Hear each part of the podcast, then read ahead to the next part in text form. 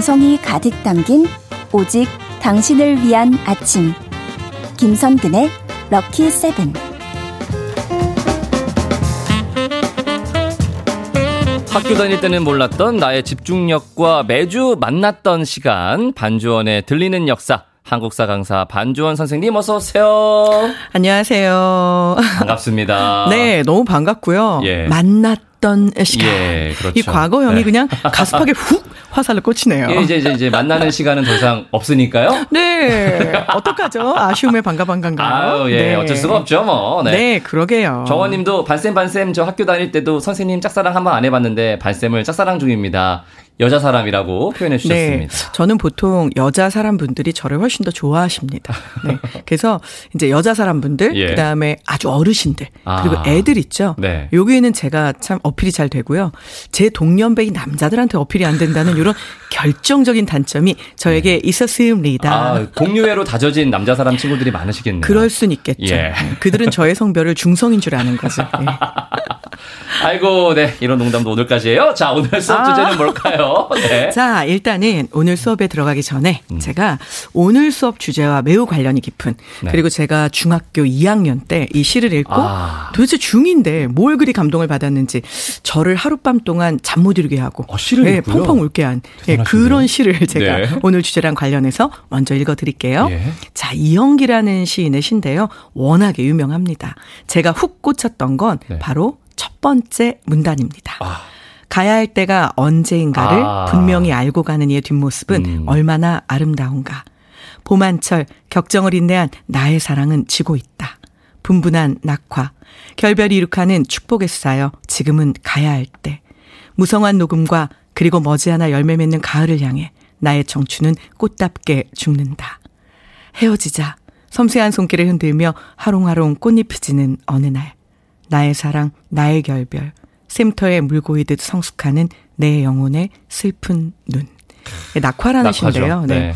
가야 할 때가 언제인가를 분명히 알고 가는 이의 뒷모습은 참 아름다운데 예. 보통은 이제 가야 할 때가 언제인지를 모를 수도 있고 모르죠. 또 가야 되는데 아름답게 네. 돌아서지 못할 수도 있잖아요. 그렇죠. 그런데 우리는 특히 저는 오늘이 막방이라는 것을 정확히 알고 있고 그리고 이제 준비를 빠방하게 잘 해가지고 왔고 아, 예. 이 정도면 가야 할 때가 언제인가를 알고 가는 이의 이 뒷모습 펑퍼짐하지만은 않고 아. 좀 아름다울 수 있을까요? 네, 아이 뭐 언제나 네. 뭐 앞모습 뒷모습 다 너무나 아름다우셨고요. 감사합니다. 당연히 그러셨고요. 네. 그리하여 오늘의 네. 주제는요. 빠라밤.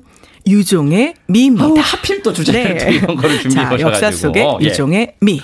뭐 유종의 미라는 말은 뭐 오늘도 제가 쓸 수 있었으면 좋겠는 말이기도 하고 네. 많이 쓰이는 말이기도 하잖아요. 또 맞습니다. 예. 그런데 이 말의 원래 어원은요, 참 상관이 없는 말부터 시작이 됩니다. 아, 그래요? 그러니까 이 유종이라는 말이 예. 끝이 있다는 얘기잖아요. 네. 그런데 원래 이 말의 어원은요, 처음은 있지만 끝은 없다라는 뜻의 유시 무종이라는 말에서부터 시작이 됐습니다. 아. 네. 근데 참 아이러니하지만 조금만 생각해 보면 그렇죠. 처음은 있죠. 하지만 끝은 없는 거죠. 끝은 없는 거야. 예. 쇼. 그렇죠. 네.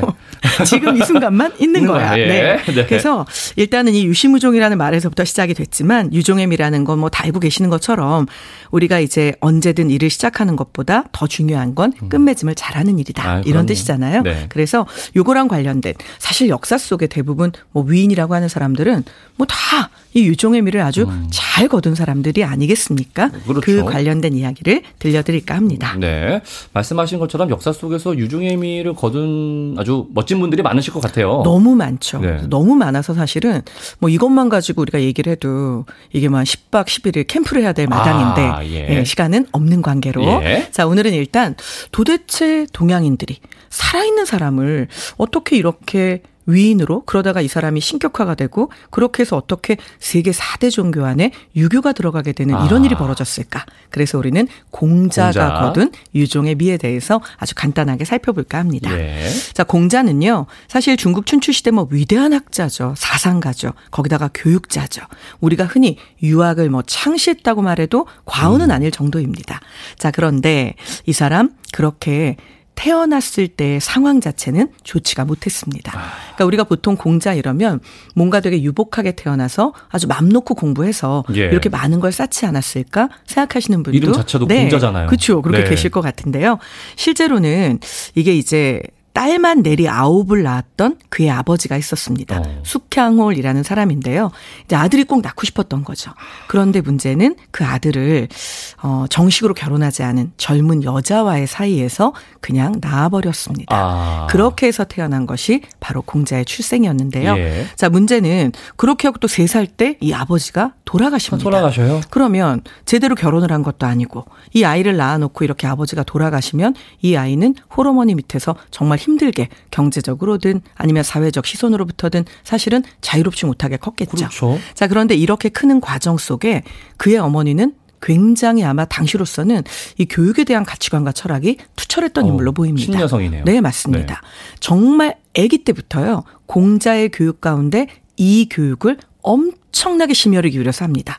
자, 중학교 음. 시간표에 들어있는 모든 과목 가운데 어떤 교육이었을까요?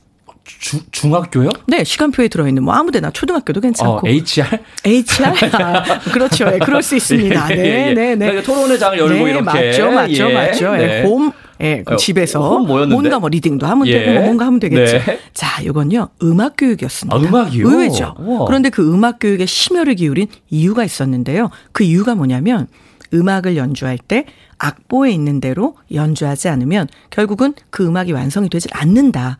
그러니 아이한테 뭘 가르치고 싶었던 거냐면 네가 예의를 알고 음률을 알고 음. 등급을 알고 연주법을 연마하면 이 악보 속에 있는 음들이 살아 움직이지만 네가 연습하지 않고 음률을 모르고 등급을 모르고 연주법을 모르면 결국 아무리 아름다운 음악도 구현을 할 수가 없는 게 아니냐.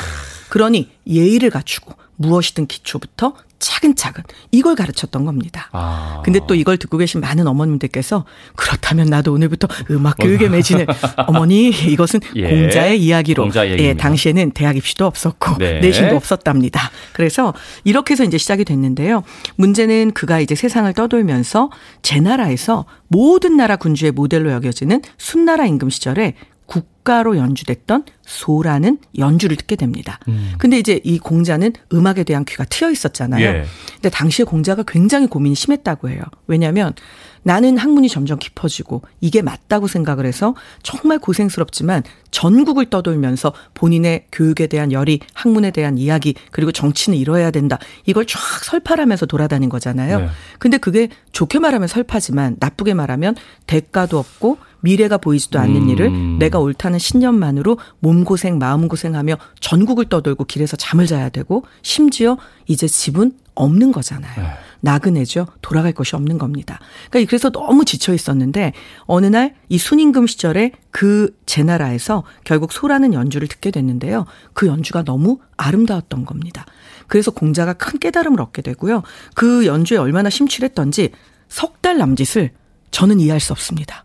고기를 먹어도 그 맛을 몰랐다고 합니다. 네? 네. 그래서 석 달을요, 오로지 그 연주, 어떻게 이렇게 완벽할 수 있지? 그러니까 나는 왜 완벽하지도 않으면서 벌써 고생스럽다고 이렇게 칭얼댔을까? 그럴 일이 아니었는데. 이렇게 옮아갔던 거죠.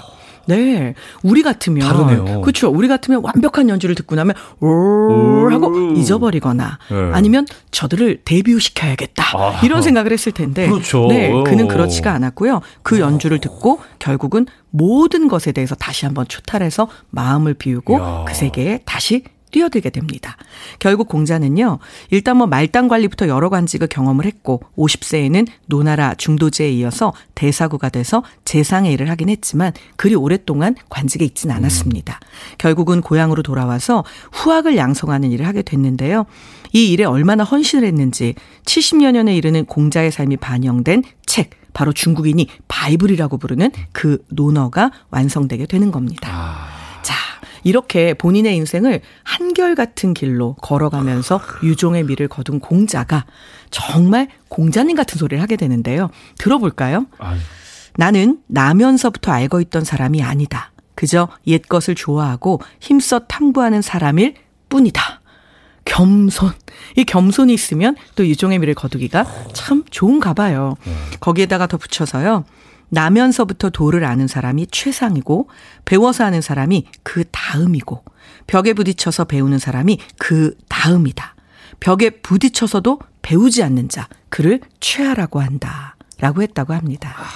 부디 배워야 우리는 우리는 벽에 부딪힌 건가요? 우리는 배워야 합니다.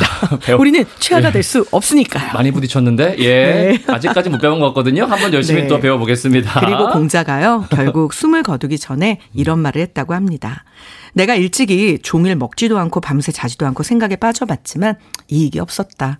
차라리 그 시간에 힘써 배우는 것만 못하다라고 했다고 하거든요. 그러니까. 네, 물론 뭐 이런저런 생각으로도 사람의 정신이 크는 경우도 있지만 예. 결국은 아는 게 있고 영양분이 있어야 그걸 먹고 생각이 자라는 거잖아요. 음. 맞아요. 일단은 배우고 네. 또한 익히면 즐겁지 아니하겠습니까? 아우 어디서 많이 듣던 말로 또 이렇게 네, 하기 네. 시습지면 부력 열어와라고. 그러니까요. 아우, 제가 외우고 있던 문건들 까먹었어요. 네. 배워야 돼요. 사람은 배워야 이런 돼요. 시간인데요. 그 배워야 돼요, 배워야 돼요. 네. 아니, 근데 진짜 자신의 일에 이렇게 충실했을 때 유종임이라는 말을 쓸 수 있는 것 같아요. 맞습니다. 예. 당연하죠. 그래서 이렇게 자신의 일에 아주 충실한 사람 중에 어쨌거나 뭐 공자 친근하긴 하지만 외국 사람이잖아요. 예, 그렇죠. 그러면 우리나라 사람도 예, 들어봐야 되잖아요. 네. 네. 자, 암행어사. 암행어사는 원래 암행을 하지 않습니다. 알고 어? 계신가요? 왜요? 암행어사 하면 짱쭉 유명한 그죠? 박문수는요. 암행어사가 아니었습니다. 아니었어요, 심지어? 네. 어사는 두 종류가 있는데요. 어. 암행. 아무도 모르게 쓱 가서 예. 샥 알아본 다음에 불의를 딱 처단하는 이런 암행어사가 있고요. 자, 제가 몇 월 며칠부터 몇 월 며칠까지 이 건 관련해서 그쪽 관할 갑니다. 자, 서류 준비하시고요. 그리고 제가 가시면 서류를 주세요. 어사가 있습니다. 아, 감사원이네요. 네. 박문수는요, 어사였습니다. 아. 다만 우리에게는 드 라마로 이게 이제 각색이 되다 보니까 예. 드라마에서는 어사는. 네, 어사는 좀 애매하잖아요. 네, 그렇죠. 그래서 암행어사가 된 거고요. 아. 자, 우리나라의 이 암행어사 가운데 업적은 어마무시하게 탁월했는데 잘 알려지지 않은 암행에서. 인물이 있습니다. 예. 바로 서유망이라는 엄청나게 유망한 청년이었죠. 유망한데요? 네. 자, 이 서유망이라는 청년은요. 문제는 이제 열심히 공부를 해서 결국은 과거의 급제를 떡하니 했습니다. 음. 그리고 암행어사가 된 거죠. 그런데 문제는 당시의 암행어사들 사실 생각해 보면 자 보세요. 탐관오리가 있는 거예요. 그럼 이제 가서 너는 탐관오리로구나. 그래서 탐관오리에게 네 죄를 네가 알렸다 했잖아요. 네. 그 다음에 어떻게 할까요? 모르겠는데요. 그럴 것 같은데요. 그죠? 네. 그럼 이제 예를 들어 모르겠다고 하면 이놈아 네 죄는 이런 거다라고 하고 이걸 사실 뭔가 이제 고변도 해놓고 서류를 쫙 꾸려가지고 네. 이자의 죄는 이런 것이옵니다. 이렇게 해서 이제 쫙 이제 상소도 올려놓고 예. 그리고 그 다음 어떻게 할까요? 그 다음에 처단을 그게 좀 애매하죠. 처- 처단을 이걸 그럼 이제. 감옥에 가둬놓고 네. 그럼 암행어상 그 동네에서 살까요? 떠나야죠. 그죠 떠나야 되잖아요. 네. 자 떠났습니다. 그러면 매우 오랜 세월 동안 지속적으로 동네에 있는 사또가 지방관이 혼자서 그렇게 불의한 일을 하진 않았겠죠. 그럼 어. 그의 편이 많았을 거 아니에요. 예. 그럼 이렇게 놓고 그냥 쑥 떠나버리면 정말로 이 모든 일이 깔끔하게 처리되고 백성들은 행복해지고 그 사람은 딱 벌을 받고 주변인들이 다 잡혀 들어갔을까요? 그렇진 않았겠죠. 네, 맞습니다. 네. 이게요, 암행어사가 아무리 탈탈 털어놓고 가도요, 떠나고 나면 어느새 슥네 이렇게. 상처가 아물듯이 어우 지방과는 풀려나고 주변에 있는 같이 못된 짓 했던 사람들이 아 뭐 살다 보면 그럴 수도 있는 거지라고 하고 백성들은 다시 고통받고 이런 일이 정말 어, 비일비재했던 겁니다. 예. 이것은 유종의 미를 거두는 게 아닌 아니- 거죠. 아니죠. 그래서 우리의 서유망은요 이 유종의 미를 거두는 암행어사로 이름을 떨치게 되는데요. 아. 일단 이 사람 손에 탐관오리가 걸려들었다. 그러면 제일 먼저 그 자를 현장에서 파직을 시켜버립니다. 요거 할 수 있거든요. 아, 다만 예. 귀찮거든요. 예. 왜냐하면 파직을 시켰잖아요. 너, 너 왜 얘를 파직까지 시켰니? 그에 대한 이유를 장황하고 논리적이고 딱 증거가 있는 문서로 제출해야 되는 겁니다. 아. 이건 시간이 걸리는데 나는 다음번 발령지로 가야 되고 그럼 뒤처리하기가 애매하니까 대부분은 현장에서 파직시키는 일은 부담스러운 거죠. 그래서 암행어사들이 안 하려고 했거든요. 일이 많구나. 네. 예. 그런데 서유망은요, 요걸 파직을 시켜놓고, 그리고 이제 다음 일 하러 가잖아요. 그럼 주변에 있는 마을 지방관들에게 장계를 쫙 보냅니다. 너네, 지금 현재 내가 이 일을 요렇게 해놓고 갔는데, 요거에 대해서 너는 요 부분 조사를 끝마쳐서 나한테 보고하고, 너는 요거 끝마쳐서 보고해라. 그리고 본인은 다른 마을에 가서 다른 탐관오리 일을 보면서도 이쪽 일의 마무리가 어떻게 되었는지까지 확인을 하고 아휴. 그리고 정확하게 이 사람의 죄가 응징이 됐는지 백성이 편안해졌는지까지 이미 다른 곳에 가서 일을 보면서도 아. 마무리를 하게 됩니다. 그래서 서유망이 한번 뜨면요. 주변에 있는 지방관들까지 야, 저 암행어사한테 걸리면 우리 정말로 뼈도 못 추려. 아. 그래서 서유망이 뜨는 곳은 늘 유종의 미가 걷어지고 백성들은 정말로 탐관어를 응징하게 됐던 거죠. 편해졌겠네요. 네, 맞습니다. 아유, 그런 분들이 많이 계셔야 되는데. 그러게 말입니다. 네. 아. 자, 저희가 이제 뭐 오늘 계속 얘기 네, 계속 네. 해야 되니까 노래고 네. 뭐고 모르겠고 네. 네. 네. 계속 그냥 선생님 얘기나 듣죠. 네. 아, 그럴까요? 그럼요. 네. 네. 뭐 노래보다 중요한 게 우리 발슨 목소리 아니겠습니까? 아, 그렇게 생각해 주시면 네. 너무 감사하지요. 그렇습니다. 네. 네. 제가 오늘은 사실 그동안 음. 정말 해보고 싶은 게 있었는데 아. 유종의 미를 거두는 이때까지 참 못하고 있어요. 네. 예, 뭘, 뭐, 뭔데요? 하, 하세요. 제가 사실은 이 방송이 뿌디하고 한 것도 물론 음. 가장 어찌 보면 오래 남겠죠. 근데 제가 이 시간대에 청취자님들을 만나게 된 게 4년이 넘었더라고요. 그렇죠. 처음 시작할 때는 이렇게 길게 갈 줄 사실 몰랐습니다. 예. 후에 한 1년 반쯤 지난 다음에 제가 작가님한테 슬쩍 그렇게 여쭤봤는데요. 음. 작가님, 우리가 역사 이야기로 이렇게 오래 갈 줄 아셨어요? 했더니 음. 아니요, 한 6개월 이렇게 말씀하셨어요. 말투가 똑같은데요? 네. 근데 네, 근데 작가님도 어 이게 하다 보니까 이렇게 무궁무진하게 얘기 가 나오는군요 라고 어, 하셨거든요. 네. 제가 꼭 청취자님들한테 드리고 싶은 말씀 하나는요. 역사는 4년 반이 아니라 40년, 400년, 4000년. 이게 인간이 살아온 얘기잖아요. 정말 우리가 아침에 눈 떠서, 아, 어, 출근해야 되나? 부터 시작해서 음. 밤에 잠들기 전에, 아, 오늘 꿈을 꾸려나? 까지 사실은 다 역사 이야기거든요. 그걸 우리가 생활사라고 부르는데요. 이 생활사에 좀 더 관심을 가져보시면 나중에 살아가시면서 훨씬 인생이 풍요로울 수도 있고요. 저는 그 부분에 대해서 제가 아주 아주 아주 아주 먼지만큼이라도 아, 역사가 이런 것도 있어? 와, 이런 얘기도 되네? 요런 식의 화두를 던져드렸다면 그 부분은 너무 만족스럽고요. 네. 제가 진짜 하고 싶은데 못한 건요. 네. 그 제가 그동안 이제 많은 진행자분들과 함께 방송을 했잖아요. 예. 시작은 김난도 교수님이셨어요. 예. 왜 이분들은 휴가를 자주 안 가시는 겁니까? 제가 휴가를 가시면요.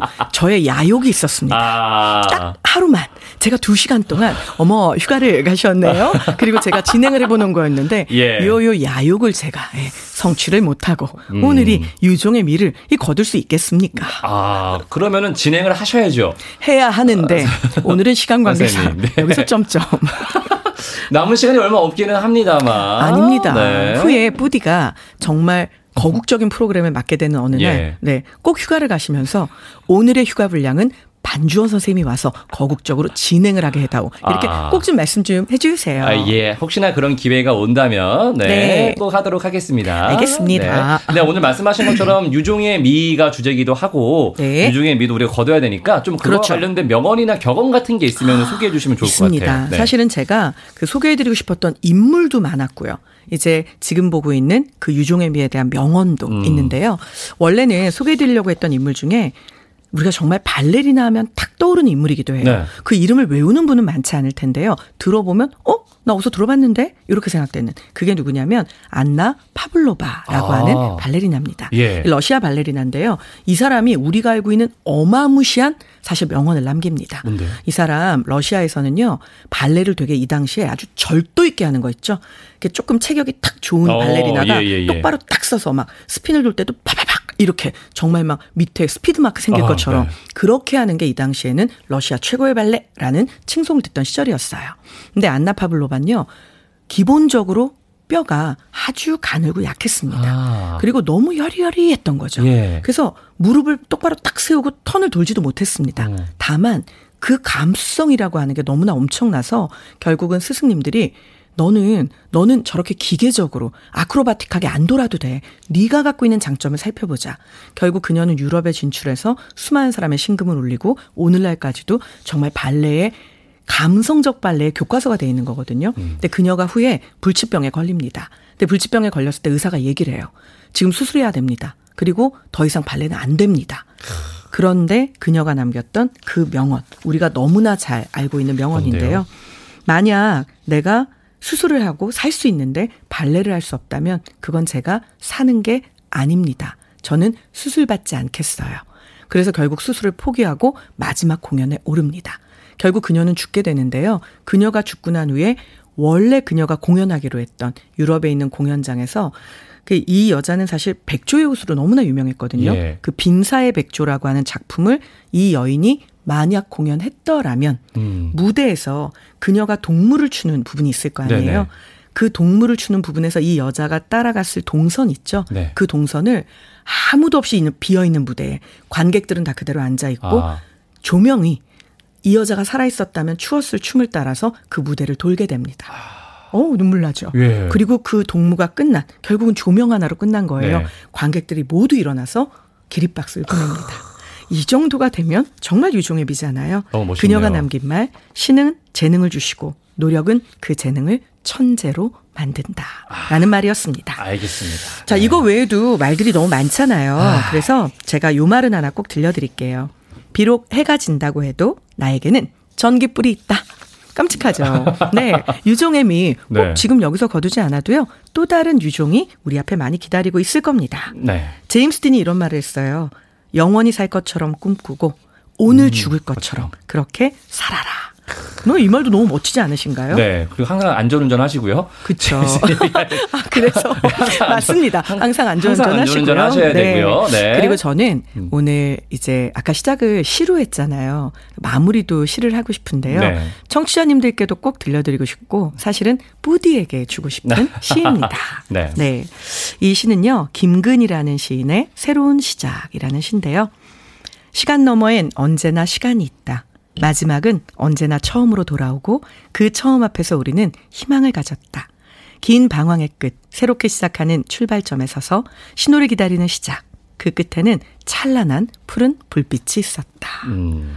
어, 우리 뿌디 앞에 또 얼마나 찬란한 파란 신호등이 계속해서 파파파파팍 켜질지 너무 기대가 되고요. 예, 우리 청취자님들 앞에도 마찬가지여서 그럴 수만 있다면 빨간불로 바뀌지 않고 계속 파란불이 이어지는 그런 앞길이길 바라보고 있사옵니다. 네, 감사합니다. 네. 선생님 앞에도 항상 아우토반이 펼쳐져 있기를 오, 예, 예. 저는들 예. 네, 네. 바라고 있겠습니다. 네. 네. 정말 그 또 이제 마지막이니까 네. 청취자님들을 위한 끝 인사도 좀 해주세요. 아, 선생님. 이 순간은 정말 네. 기다렸어요. 예. 어, 이거는 정말 진심의 진심의 진심을 꾹꾹 밟아서 하는 얘기이기 때문에 뭐 제가 참 자주 쓰지만 정말 안 좋아하는 말이 솔직히라는 말이거든요. 예. 그럼 나머지는 안 솔직해 보이잖아요. 예. 하지만 나머지도 솔직했는데 이건 더 솔직해라는 음. 뜻으로 생각해 주세요. 솔직히 말하면요. 이렇게까지 얼굴 한 번 못 본 나라는 사람을 저렇게까지 한결같이 기다려주고 저렇게 한결같이 칭찬해주고 심지어 제가 실수를 할 때조차도 그 실수까지 보듬어 주는 게 이게 정말 가능할까? 저는 청취자님들한테서 너무 새로운 세상을 봤어요. 음. 그래서 라디오라는 매체가 가지고 있는 그 큰 장점 있죠. 그게 이 매체의 장점이 아니라 결국은 매체를 만들어가는 분들의 장점이더라고요. 와, 어떻게 이렇게 멋진 방송에 어떻게 이렇게 더 멋진 청취자가 있을 수 있었을까요? 네. 그동안 정말 같이 만들면서 고생했던 이게 무슨 제가 연예인도 아닌데 스태프분들도 너무 감사드리고요. 하지만 우리 청취자님들 네. 제가 매일매일 정말 그분들이 올리신 글들 있잖아요. 사실은 우리 조교들이 캡처를 해가지고 저한테 전해주거든요. 음. 제가 4년 반 동안 여러분이 올리신 많은 글들을 아주 소중하게 가지고 있습니다. 네. 제가 인생 살아가는데 너무 큰 에너지가 될 것 같아요. 진심으로 정말 감사드려요. 네. 네. 울먹이시는 선생님만큼이나 아마 아니에요. 우리 청취자분들도 많이 아쉬워하실 것 같고요. 네, 정말 4년 반이 참 기네요. 그러니까요. 김성군의 럭키세븐 이전부터 네. 새벽부터 고생해주신 우리 반주원 선생님께 네. 다시 한번 정말 진심으로 솔직하게 아. 네 감사하다는 말씀 드리겠습니다. 네. 고맙습니다 정말. 네, 정말 너무 감사했고요. 언젠가 다른 곳에서 다르게 더 좋게 뵐 수 있었으면 좋겠고, 여러분, 박수예요. 방송사고 아니에요. 네 그동안 너무 감사했습니다. 정말 감사했습니다. 네 우리 선생님 보내드리면서 저희는 광고 듣고 올게요.